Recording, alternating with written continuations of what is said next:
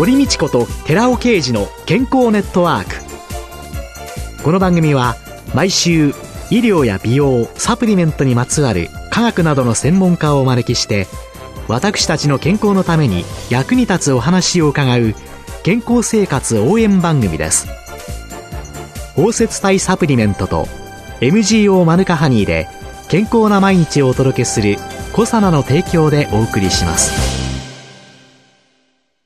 コサナの商品をお求めの際はフリーダイヤル0120-496-537までぜひお電話ください。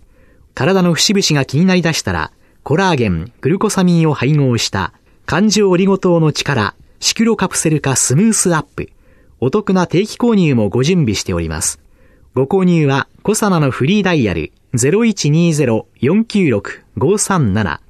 専任スタッフが商品に関するお問い合わせ、ご質問にもお答えいたします。コサナのフリーダイヤル0120-496-537 0120-496-537皆様のお電話をお待ちしています。こんにちは。堀道子です。今月は日本大学医学部内科学系循環器内科分野の助教で医学博士でいらっしゃいます中井敏子さんをゲストに迎えて血液と血管、そして心臓に関する知識と健康法をテーマにお送りいたします。どうぞよろしくお願いいたします。よろしくお願いします。先生、よくあの血液がサラサラって。はい。これはどうなんですかね？そうですね。血液がサラサラであるというのは、血液のまあ流動性が高いような状態。例えば、脂質成分が多くなってしまうと、やはり血液が濃くなってきますので、はい、ドロドロというかね、粘調性が上がってくるようなことがありますね。ドロドロというのはサラサラと逆で、やっぱり脱水になってくると血液の濃度が上がってきますので、血液の薄い水分の部分が抜けてしまいますから、かなり濃くなってしまって、ドロドロになってくる。ただ、普段使うその血液サラサラという意味は、やはり脂質成分、特に動脈硬化の原因となる脂質成分が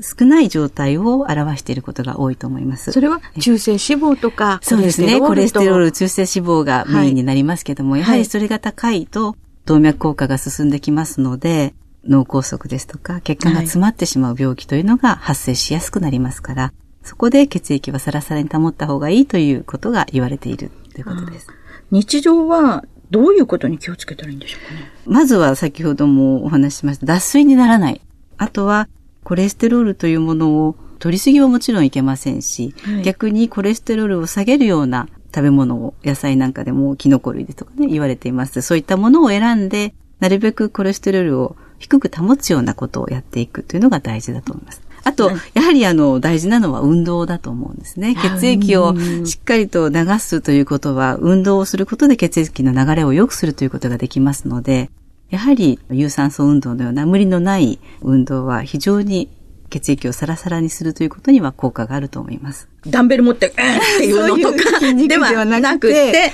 ゆっくり。そうですね。有酸素運動。例えばもうウォーキングですとか、はい、あとはまあ簡単な体操、ストレッチ、はい、まあ水泳の中で歩くような全身運動なんかもいいと思うんですね。水泳も非常にいいと言われています、ね。まあもう一生懸命動く競泳ではなくて、えー、ゆっくりと動くような全身運動が非常にいいと言われています。あ、じゃあ水の中をゆっくりそうですね。歩くのもいいですね。するのもいいっていうことなんですね、はい。やはりコレステロールを取らないようにというと、皆さん油を注意しようと思うと思うんですけれども、はい。動物性と植物性ってありますね。はい、で、脂肪の構成する脂肪酸には、飽和脂肪酸と不飽和脂肪酸というのがあります。はい、で、不飽和脂肪酸の方は体に良いと言われていますので、はい、そちらの不飽和脂肪酸を多く含むものを、例えば、イワシとかサバとか、そういった青身の魚ですとか、オリーブ油ですとか、そういったものには、不飽和脂肪酸がとても多く含まれていますので、うんうんこれはコレステロールをこう単純の中に排泄するのを促進します。いい方向に働きますから、はい、血中のコレステロールが下がるということで、こういったものは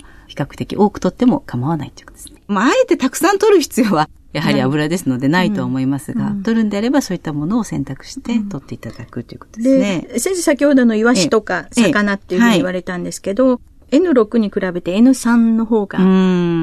どうなんですかね？今 EPA とか。EPA は非常にいいですね。だからお薬としてももちろんコレステロール下げる意味で使うこともありますし、サプリメントのような使い方はすごくされていて、はい、確かに効果を上げているのは事実ですので、えー、EPA すごくいいと思いますね。なんか結構ね、EPA のサプリメントなんかも、うん、ありますね。たくさんありますよね。えー、だからお魚食べるのが苦手な方は、そうですね。やはりそういったもので補給していただくのは非常にいいことだと思います。うん、で、サプリメントもあの、いろいろありますけれども、はい、やはり人それぞれ代謝が違うと思いますので、試してみて効果を見るということ、うん、ドクターと相談していってもいいですし、実際に血液で結果を見ていくことが大事だと思いますけども、あともう一つ食事の注意としては、食物繊維ですね。繊維もコレステロールを下げたり、要するに食物繊維を食べることで腸管からのコレステロールの吸収を抑えてくれることができますので、それも血液サラサラにはとても有効な方法ですね。ある程度お好きなもので、食物繊維ということで。まあ、人参とか、そうですね。ごぼう、さつまいも。さつまいも。はい。はい。こんなものを。あの、豆類もいいですね。はい。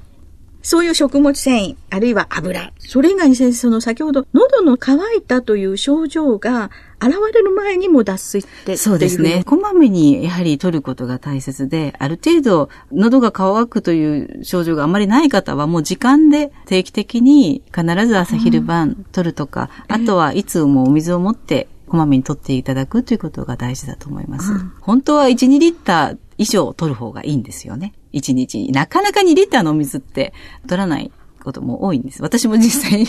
取るかって言われるとあれですけど。2リットルですか ?2 リットルがね、本当はいいんですよ。なんか1日朝1本ね、なんかカバンの中に入れて持って歩いて、それでまだ家帰るとちょこっと残ってる。まだ残ってる。それじゃ全然足りないってことですね。そうするとこれはたくさん取ることによって、血液循環がすごく良くなりますので、えー、もちろん心臓病のある方は主治医の先生とご相談してのことですけれども、はいはい、やはり循環が良くなる、あるいは老廃物を流すのにもやはりお水は必要ですので、うん、飲んでいただいて血液の量を多くするということは大事なことですね。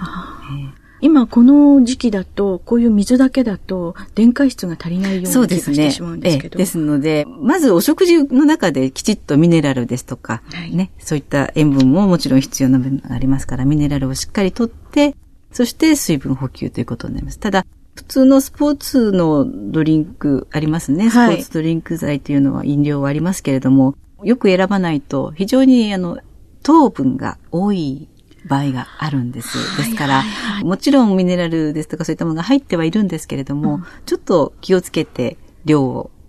例えばあれを2倍に薄めて飲むとかね、うん、そういったことはいいんですけれども、糖分がすごく多くなってしまうんですよね。ですので、例えばちょっと糖尿に傾いている方ですとか、はいはい、そういった方は気をつけなきゃいけないところです。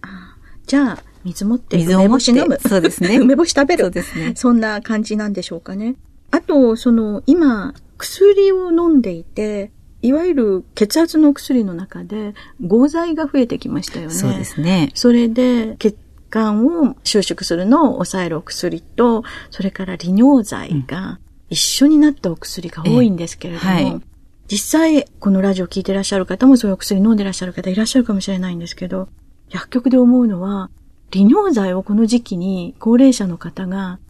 飲んでいて、低ナトリウム結晶になっちゃうんじゃないかとか、なんかいろいろ心配があるんですけど、そう、ね,、いうものを飲んでらっしゃる方っていうのの水の取り方だとか、そういうミネラルの取り方って。そうですね。ただやはりお薬を飲んでいる方というのは、やっぱりベースに、まあ、心臓のご病気があったりして、えー、どうしてもその利尿剤の助けがないと心臓に負担がかかってしまうということですから、もちろんその飲んでらっしゃる方は定期的に血液の検査もやっていますので、はい、それで水分の量などを、あと1日の食塩ですね、塩分の量などもご指導しているという。どうしてもご病気がある方に、あの、同じようにお水を取る。例えば2リッターというのはすごく多い量ですので、うん、心不全の方が入院しますとね、うん、800cc までとかいう制限をするわけです。1日。800cc までのお水にしてくださいというようなことをわざと治療のために制限していくわけですね。はい、ですからそういった方が例えば退院されて、じゃあ一般論として水分を取らなきゃということで、もし2リッター飲んでしまうと、その方はそれは心臓でポンプ機能が弱いですから、はい、心臓で処理できない量になってしまうので、また再入院ということが起こってしまいますから、やはりもう常々通いながらですね、主治医の先生と相談して、それはもう個人個人で水分の適した量というのは決めていっているのが現状ですね。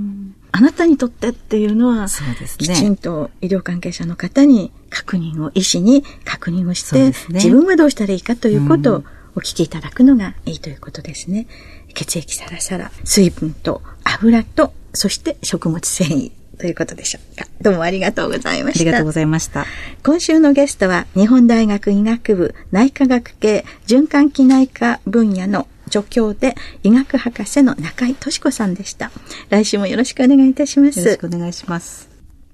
続いて、寺尾刑事の研究者コラムのコーナーです。お話は、小佐野社長の寺尾刑事さんです。こんにちは、寺尾刑事です。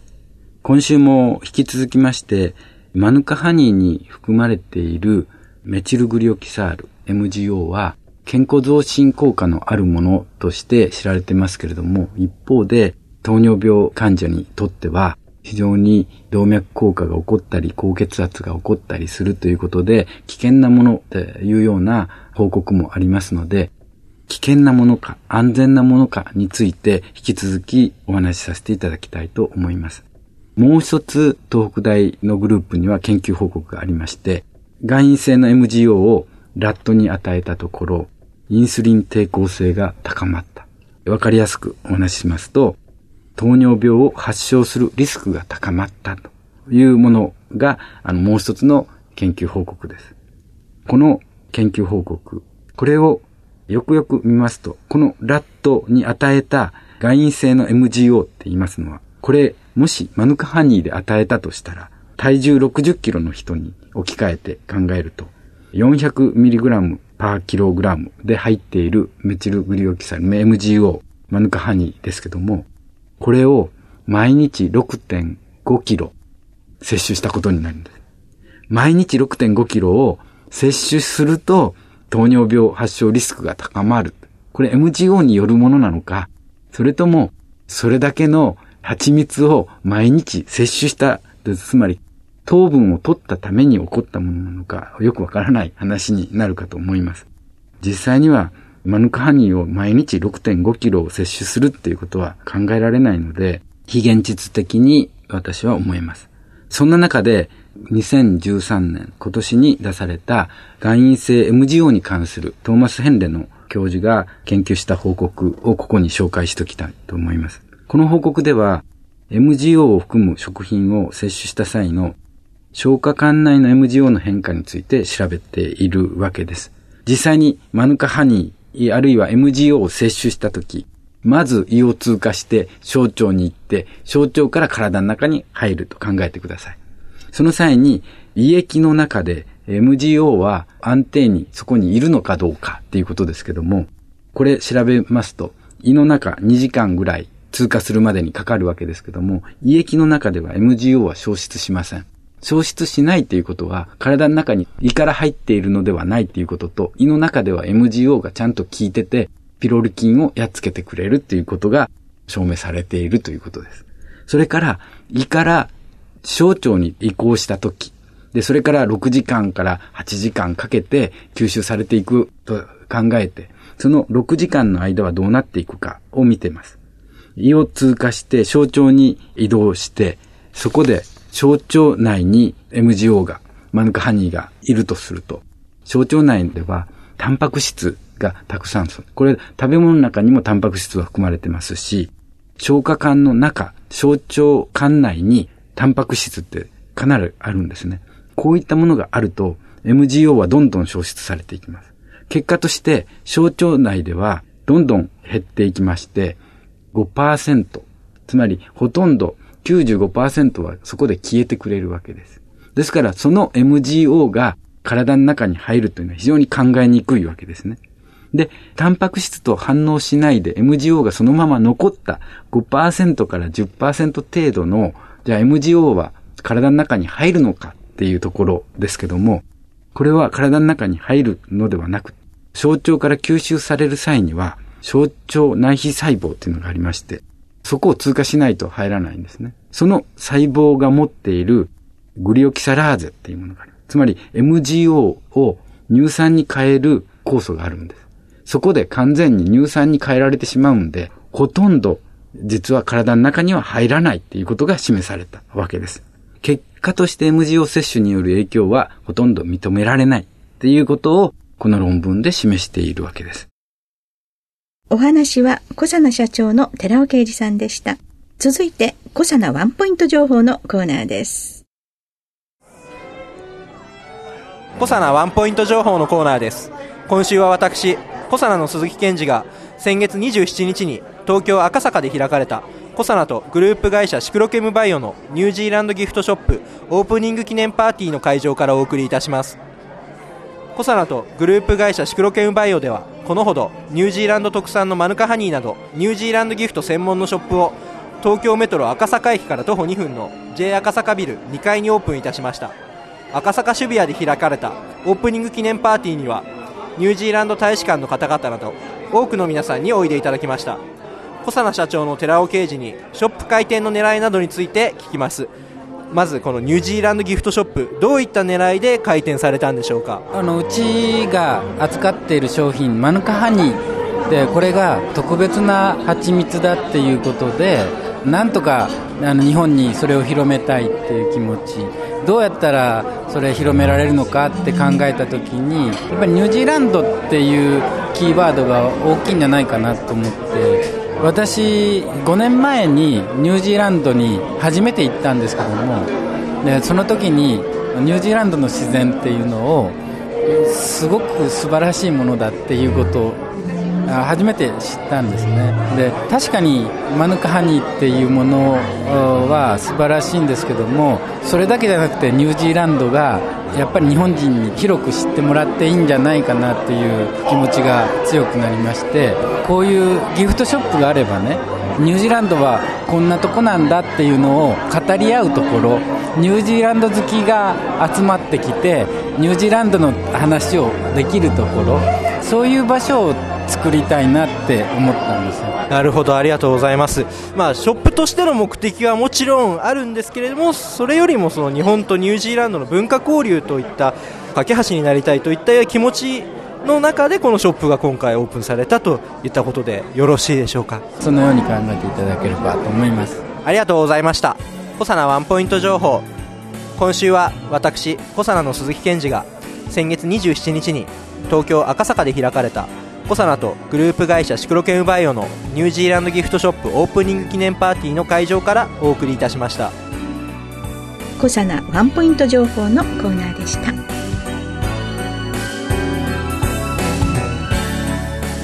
ここでコサナから番組お聞きの皆様へプレゼントのお知らせです。コエンザイム9点を環状オリゴ糖で包み込むことによって安定性と吸収性を高めるとともに美白効果が期待されているシスチンを配合したコサナのナノサプリシクロカプセル化高級店シスチンプラスを番組お聞きの10名様にプレゼントしますプレゼントをご希望の方は番組サイトの応募フォームからお申し込みください当選者は10月7日の放送終了後に番組サイト上で発表します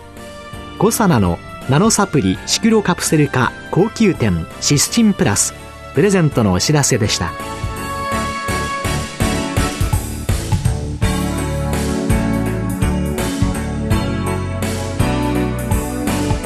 堀道子と寺尾啓二の健康ネットワーク